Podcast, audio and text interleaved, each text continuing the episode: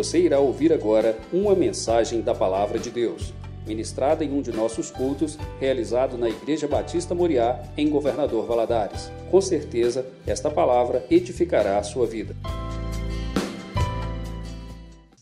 Abra sua Bíblia no livro de Atos, no capítulo 27. Eu quero te pedir para deixar aberto o capítulo 27 contém 44 versículos. Nós não vamos ler todos os versículos, mas eu quero ler mais ou menos alguns para nós nos colocarmos a par do que se trata o capítulo 17, 27, quero dizer. O tema da nossa meditação é: o caminho de Deus é perfeito. O caminho de Deus é perfeito. Eu tenho aprendido na vida que o que tem mais valor não é de onde eu parti, não é o meu destino, né, meu ponto final, a minha parada, mas é o meu caminho, é a minha jornada. O que, que eu tenho aprendido na minha jornada? O que, que eu tenho sido capaz de aprender na minha jornada de vida. Às vezes ficamos com os olhos tão voltados para o passado, ou então tão voltados para o futuro, e esquecemos de absorver os ensinamentos que o Senhor tem para mim e para você hoje. Né? O que, é que eu tenho aprendido na minha jornada? E aqui no capítulo 27, nós vamos conhecer um pedacinho da jornada de Paulo. É um evento que vai acontecer já para o final da vida de Paulo. Paulo, o título do meu, da minha Bíblia diz assim: Paulo é enviado a Roma. Versículo 1. Quando se determinou que navegássemos para a Itália, entregaram Paulo e alguns outros presos a um oficial por nome Júlio da corte Augusta e embarcando em um navio de Adramítio, que estava prestes a navegar em demanda dos portos da costa da Ásia, fizemos-nos ao mar, estando conosco Aristarco Macedônio de Tessalônica. Lá no versículo 9. Tendo decorrido muito tempo e sendo já perigosa a navegação, porque o jejum já havia passado, Paulo adverte-os, dizendo: Senhores, vejo que a viagem será desastrosa e causará muito dano, não só para o navio e a carga, mas também para nossas vidas. O oficial, porém, cria mais no piloto e no dono do navio no que Paulo dizia. Afinal de contas, quem era Paulo? Paulo era marinheiro? Paulo era capitão? Não, né? Paulo era um profeta, mas eles ainda não tinham entendimento Paulo era um homem de Deus, um homem experimentado espiritualmente, mas eles não tinham esse entendimento. Aí no versículo 13 diz o seguinte: soprando o vento sul brandamente e pensando terem já o que desejavam, levantaram âncora e foram mais de perto, costeando a ilha de Creta. Lá no versículo 21, havendo eles estado muito tempo sem comer, Paulo, pondo-se em pé no meio deles, disse: Senhores, devíeis, na verdade, ter me ouvido e não ter partido de Creta para evitar este dano e esta perda. Agora, pois, recomendo-lhes que tenhais bom ânimo, porque não se perderá a vida de nenhum de vós, mas somente o navio. Esta mesma noite, o anjo de Deus, de quem eu sou e a quem eu sirvo, esteve comigo, dizendo: Paulo, não temas, importa que sejas apresentado a César, e Deus te deu todos os que navegam, que navegam contigo. Portanto, senhores, tende bom ânimo, pois creio em Deus que há de acontecer assim como foi dito. Creio em Deus como há de acontecer assim como me foi dito. Amém? Fecha seus olhos, coloca a mão no seu coração e fala para Deus. Faça uma oração pequena, mas sincera. Senhor, fala comigo esta noite. Senhor, fala comigo. Necessito ouvir a tua voz. Eis-me aqui, ó Espírito Santo de Deus. Ministra a tua palavra em nós, nos alimenta, nos dê bom ânimo, renove as forças, pois é o que necessitamos para o dia de hoje. Porção nova da tua palavra. No nome de Jesus, oramos. Amém. Como eu disse, o tema da nossa lição é o caminho de Deus é perfeito. Mas se nós olharmos né, à nossa volta, o caminho perfeito de Deus não nos exime, né, não, nos, é, é, é, não nos isenta dos problemas, das lutas e das dificuldades. Nós temos é, é, percebido nos dias de hoje, infelizmente, algumas pessoas pregarem por aí um evangelho muito conto de fadas. Né? Tem apresentado Deus mais como um Papai Noel do que o Cristo sacrificado na cruz. Né? É, é, é aquele evangelho aonde você apresenta uma lista de pedidos, uma lista de desejos, e ele vai atender cada um deles. Só que Jesus chama a minha atenção e a sua atenção lá no livro de Mateus, no capítulo 16, ele vai dizer assim, bem diretamente: se alguém quiser vir após mim, negue-se a si, a si mesmo, tome a sua cruz e siga-me. Se eu perguntar, talvez a maioria das pessoas vão entender o que quer dizer negar a si mesmo. Negar a si mesmo é o quê? Abrir mão do meu próprio eu, mudar a minha postura, né? Buscar testemunhar da palavra de Deus, viver da palavra de Deus, mas e tomar a cruz? Será que todos nós cristãos temos entendido o significado de tomar a cruz? Meu irmão, cruz diz respeito a sacrifício, cruz diz respeito a renúncia, cruz diz respeito a doação, é se doar por amor, por completo, por amor a Cristo, é fazer tudo por amor a Cristo. Isso que significa cruz. É, é, nós não podemos nos deixar enganar porque Deus deixou para a vida de cada um de nós uma cruz. Você concorda comigo? Para cada um de nós, nós temos uma cruz para ser carregada. E nós não podemos nos dar o luxo de pensar que somos tão especiais por causa das nossas habilidades ou por causa do nosso diploma, por causa da nossa inteligência, por causa da nossa capacitação, que não poderemos passar por tempestades e naufrágios. Quando eu olho para a vida deste homem, para a vida de Paulo, se nós formos olhar o currículo de Paulo antes né, de se converter ao Evangelho, a Bíblia diz que Paulo era, um homem doutor da lei. Ele era alguém muito culto, ele era um poligrota, ele era um homem que podia entrar e sair em qualquer ambiente era um homem estudado, bem habilitado. E ele tem um encontro com Jesus, e o Senhor vai usar todas as suas habilidades a partir de então, na, na propagação do Evangelho. Paulo foi o maior proclamador do Evangelho. Paulo criou, abriu igrejas em várias regiões do mundo daquela época, em vários países. Paulo era destemido.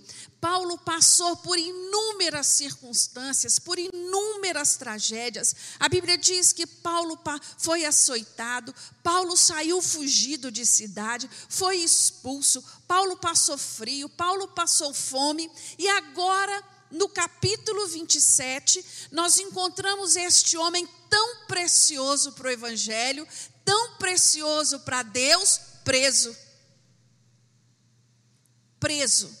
Ele está sendo levado para se apresentar diante de César como prisioneiro para Roma.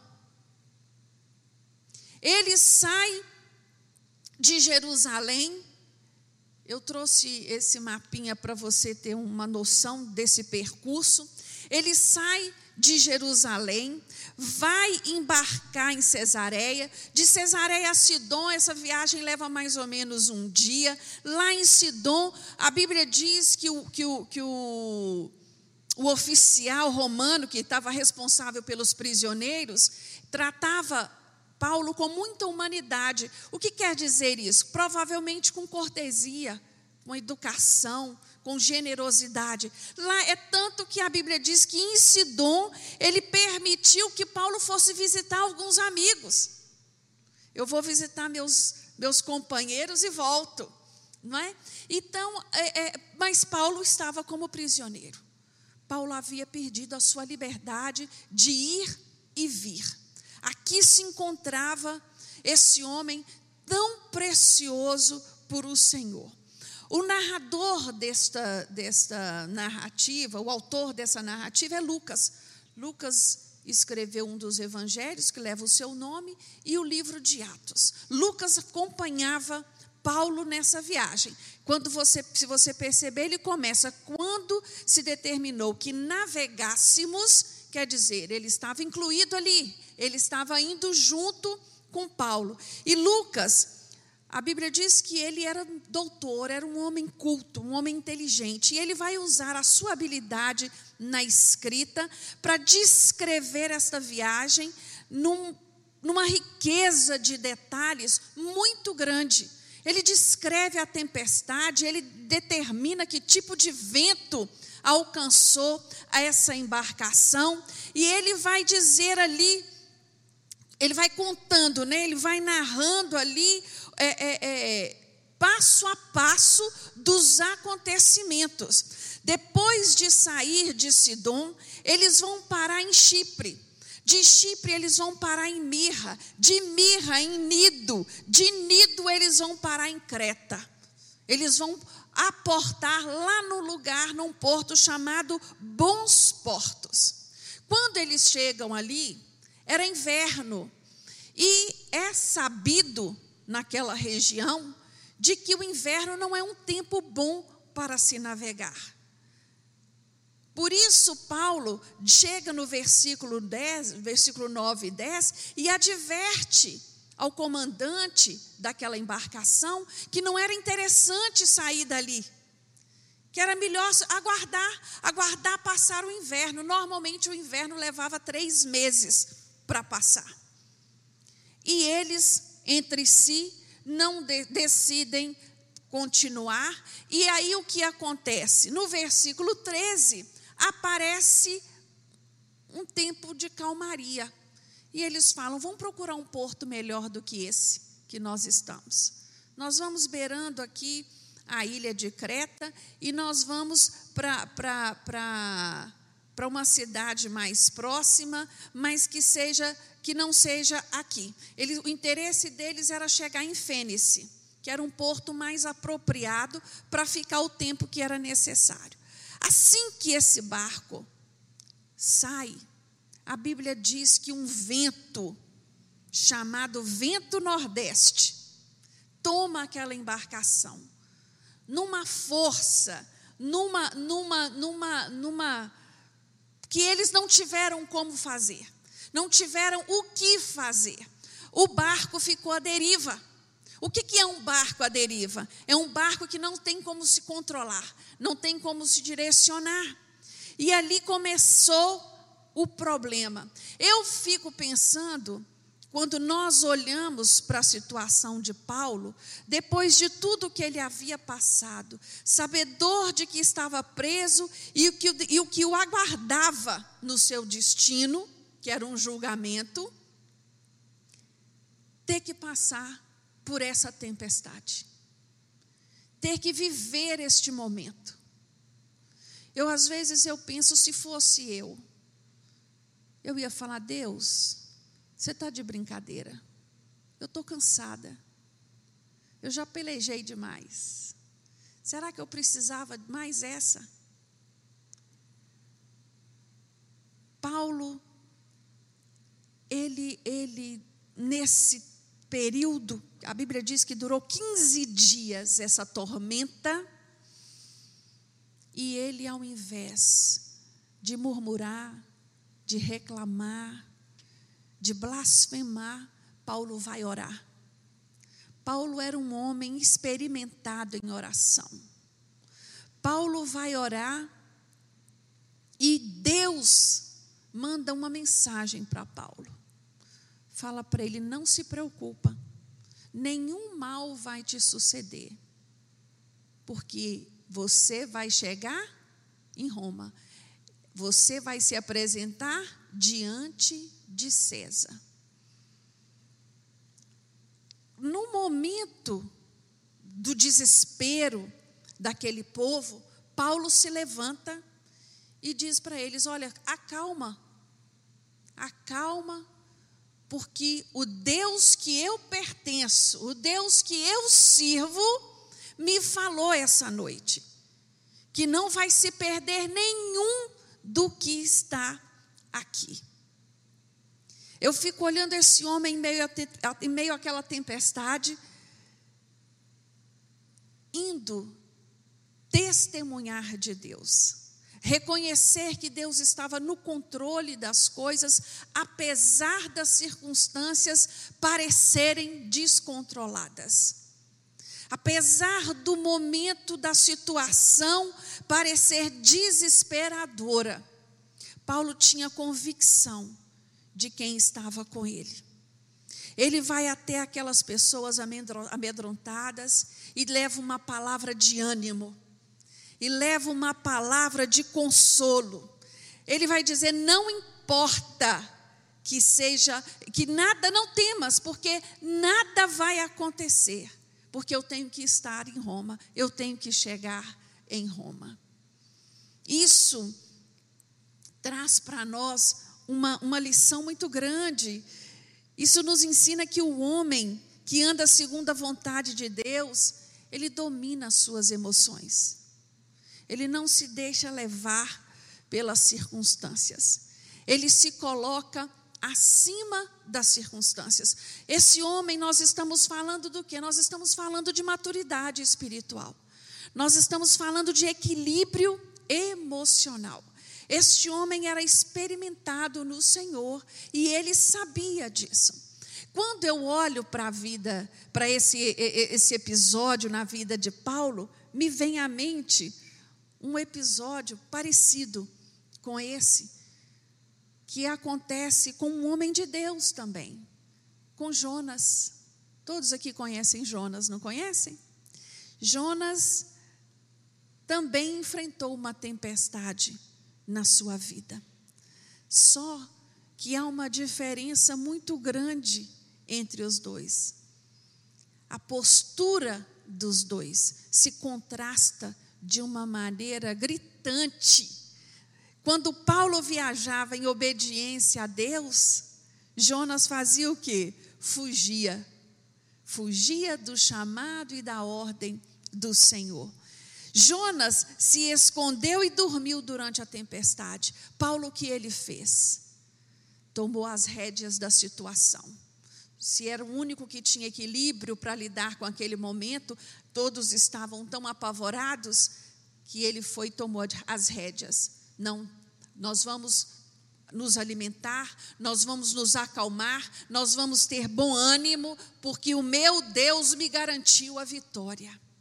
Enquanto a presença de Jonas no navio era a causa da tempestade, a presença de Paulo era a garantia de chegar no porto seguro é muito. É, é, é, é, enquanto Jonas foi forçado a testemunhar de Deus em Nínive, Paulo, espontaneamente, de alegria, de coração grato, testemunhava a quem ele pertencia para aqueles homens daquele navio. A presença de Jonas no navio ameaçava a vida. A presença de Paulo era a garantia. Você pode perguntar, né? Por que dois homens que creem no mesmo Deus agem de maneiras tão diferentes? A resposta está no resultado de como cada um de nós reagimos diante das situações. Nós precisamos aprender com estes homens de Deus, né? que é necessário buscar equilíbrio, é necessário buscar maturidade, é necessário olhar para a vida na perspectiva de Deus. É necessário olhar para os acontecimentos da vida na perspectiva de Deus. Existem momentos, existem situações que eu não vou ter explicação para elas. Humanamente olhando para a prisão de Paulo, o que estava explícito ali, irmãos? Acabou. Quem é que vai fazer missões agora? O que vai ser das igrejas que Paulo abriu? O que vai ser do evangelho? Mas na perspectiva de Deus, o período que Paulo ficou preso, Paulo foi produtivo. Paulo podia estar acorrentado, mas a sua alma era livre. A Bíblia diz que Paulo escreveu Filipenses, Colossenses, Efésios, Filemão no período de prisão no período de prisão. A Bíblia diz que Paulo, preso em Roma, ele ficava acorrentado aos soldados. Aqueles soldados não tinham para onde correr. Eles ouviam de Jesus de manhã, de tarde e à noite. O tempo que estivesse do lado de Paulo era o assunto, era a pauta do dia: Jesus. E eu imagino quantos deles converteram por isso e divulgaram a palavra nos palácios, nas tabernas, na cidade. Você já parou para pensar nisso? Aos olhos humanos, parecia derrota a prisão de Paulo. Mas na perspectiva de Deus, Deus estava alcançando um, um outro patamar com o evangelho pregado por Paulo muitas situações na nossa vida, muitas tempestades na nossa vida. Humanamente olhando, nós não temos explicações, nós não temos resposta, nós não entendemos, nós ficamos como quem não sabe o que fazer. Mas uma coisa eu te digo, irmão, o caminho de Deus, ele é perfeito. A palavra de Deus nos fala em Isaías 43 que o Senhor tem o controle de todas as coisas nas suas mãos. Então não deixe as circunstâncias tirar a sua paz, tirar a sua esperança, tirar a certeza de que Deus está trabalhando na sua vida e através da sua vida. Deus abençoou todos aqueles homens que estavam naquele barco. Todos. A palavra de Deus nos diz no versículo 37 que eram 276, eram 276 pessoas que estavam ali. Nenhum se perdeu. Todos foram abençoados por ele. O que que eu aprendo na tempestade da vida? Eu aprendo que eu preciso ter, ter cuidado com a cilada dos ventos suaves. Às vezes a vida parece que está tudo calmo, está tudo tranquilo, que está tudo bem. Mas não se deixe enganar e nem baixe a sua guarda. A vida passa por mudanças. A vida passa por mudanças. Há momentos de calmaria, mas há momentos também de tempestade. Tempestade significa o quê? Doença, perda, luto, dificuldade financeira, problemas nos relacionamentos. A vida passa por mudanças. O que nós precisamos fazer é, no tempo de calmaria, nos fortalecer espiritualmente, para na hora da tempestade ter equilíbrio para enfrentá-la. No tempo da tempestade, nas tempestades da vida, eu preciso orar, mas eu preciso também ter ação. Paulo era um homem de oração. Paulo era um homem de oração, mas se você for ler o capítulo 27 todo e o, versículo, e o capítulo 28, você vai ver que esse homem ele era um homem de ação.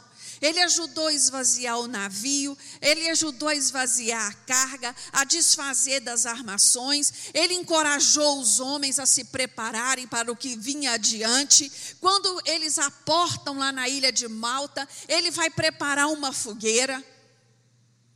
Paulo era um homem de ação. Então, às vezes, nós oramos muito, mas cruzamos o braço esquecemos de que a nossa parte precisa ser feita. Nas tempestades da vida é necessário agir também, é necessário ter ação. Nas tempestades da vida, olha a crítica construtiva, preste atenção. Paulo chega para aqueles homens e fala para eles: Olha, era razoável se vocês tivessem me ouvido lá atrás. Mas ele não ficou dizendo assim, tá vendo? Bem feito. Se você tivesse me ouvido, nós não estávamos passando o que nós estamos passando. Não, ele disse: olha, era razoável, mas vocês não ouviram, então vamos ver o que, é que nós podemos fazer agora. Eu te aconselhei, mas não foi feito, então vamos ver o que, é que a gente pode fazer agora e não ficar levantando questionamentos que não adiantam, que não levam a lugar nenhum.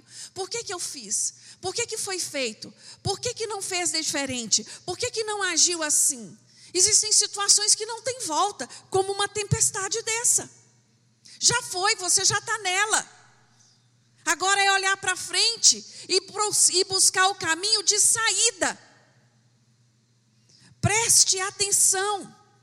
Nas tempestades da vida, olhe a soberania de, de Cristo. Declare de quem você pertence. A sua vida tem que reconhecer na prática quem é o seu Senhor. Não é só de palavras. No seu testemunho, você testifica a quem você pertence. Segundo Coríntios 5:15 nos diz assim: "E ele morreu por todos, para que os que vivem não vivam mais para si, mas para aquele que por eles morreu e ressuscitou." Se Jesus é o seu salvador, a sua vida tem que refletir isso. Você tem que viver para ele. Ele tem que ser o centro da sua vontade. Amém, irmãos? E por último, na tempestade da vida, lance as âncoras que vão te manter firmes no lugar. A Bíblia diz nesse relato, Lucas vai relatar, que foram lançados da popa quatro âncoras para tentar manter o navio ali seguro, até que o dia viesse, até que clareasse, para eles reconhecerem aonde eles estavam. Na tempestade da vida, nós precisamos lançar as nossa, a mão nas nossas âncoras, porque as tempestades nos submetem a grandes cargas. Há uma sobrecarga que muitas vezes não damos conta. E aí é hora de lançar mão da âncora da fé, da âncora da esperança e a âncora do amor. A fé, irmãos, é aquela que nos mantém firme nas promessas do Senhor firme nas promessas do Senhor. Nas tribulações e tentações, nós temos que ter em mãos estas âncoras. A âncora da esperança fala o que para a minha alma? Ela afirma para mim uma visão de expectativa futura. Ela tira o meu olhar da circunstância. A esperança me leva a aguardar no Senhor. E a, e a âncora do amor me leva a deixar de lado as minhas preocupações pessoais e me faz olhar para o outro. Paulo, neste barco, não estava preocupado consigo, ele estava preocupado com aquelas vidas que se encontravam ali. Paulo amava demais as almas para olhar só para ele. Ele estava preocupado o que fazer, como nós vamos fazer, que atitude tomar para que todos não pereçam. No relato do capítulo 27, num determinado momento dessa tempestade, dessa confusão toda, alguns marinheiros desejam sair, abandonar o barco. E Paulo chega para o capitão e para o centurião e diz: Olha, se eles soltarem, se eles pularem do barco, eu nada vou poder fazer. É é primordial que todos estejam no barco. Todos estejam no barco. Irmãos, às vezes só você é evangélico na sua casa. Às vezes só você tem buscado ao Senhor. Às vezes só você tem experimentado de Deus. Mas sabe de uma coisa: a bênção do Senhor é para todos da sua casa. Quando ela vem, ela alcança cada um dos nossos. Cada um dos nossos. Não desista em buscar o Senhor. Não desista em interceder pela vida dos seus familiares que ainda não encontraram Jesus. Vale a pena orar. Vale a pena crer, porque na hora certa o milagre vai acontecer. E foi o que aconteceu aqui. Eles, no versículo no versículo 40, registra que eles levantam as âncoras porque eles avistam a terra, eles avistam uma praia. E aí o barco vai se movendo até que fica enterrado na areia, emperrado, né? Ele bate num banco de areia e agarra ali. As ondas começaram a bater e a destruir o barco. Agora era a hora de descer.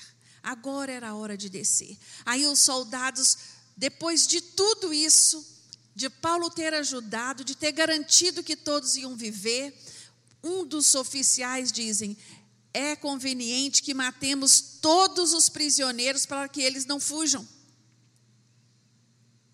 Mais uma vez, este centurião Júlio intercede pela vida de Paulo e diz: não, liberte a todos. Quem souber nadar, vai nadar até a praia. Quem não souber nadar, vai se apegar às tábuas ou nos destroços do navio para chegar na praia. E a Bíblia diz que nenhum deles se perdeu, todos chegaram à terra salvos. Todos chegaram à terra salvos.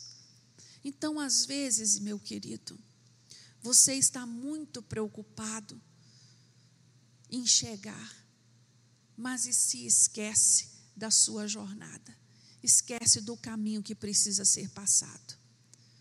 Abra os seus olhos para aprender aquilo que o Senhor tem para a sua vida.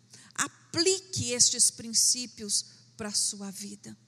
Não importa quão grande seja as tempestades, saiba sempre que o caminho do Senhor para a sua vida é perfeito. Amém? Vamos ficar de pé? Vamos agradecer a Deus por este tempo que nós estamos aqui. Nós ainda, após o culto, nós teremos, a partir das 21h30, a nossa oração do propósito dessa semana, então eu te convido a não sair, fique. Tem sido uma bênção, os dois primeiros dias foi muito bom e eu tenho certeza que hoje não será diferente. Amém? Senhor, meu Deus, nosso Pai, nós queremos te agradecer, meu Deus, te agradecer pela tua palavra que é viva e eficaz, pela tua palavra que sonda o homem, pela tua palavra que confronta aquilo que está escondido no íntimo do ser de cada um de nós. Meu Deus, nos ajuda, Senhor, a ter equilíbrio emocional, a ter maturidade espiritual. Nos ajuda, Senhor, a confiar nos teus propósitos cada dia mais e a descansar em Ti. Ah, Deus, como é maravilhoso saber, como é maravilhoso ter a certeza de que os teus caminhos são perfeitos, que o Senhor tem coisas muito maiores para nós do que aquilo que está à nossa vista. Meu Deus, vai nos ajudando a trilhar a nossa jornada vai abrindo os olhos espirituais dos teus filhos, dando a eles entendimento para absorver, para aprender cada lição que o Senhor tem para ensinar. Muito obrigado, Deus, por, por tudo que o Senhor tem feito na nossa vida. Obrigado por este culto e é no nome de Jesus que nós oramos e agradecemos. Amém.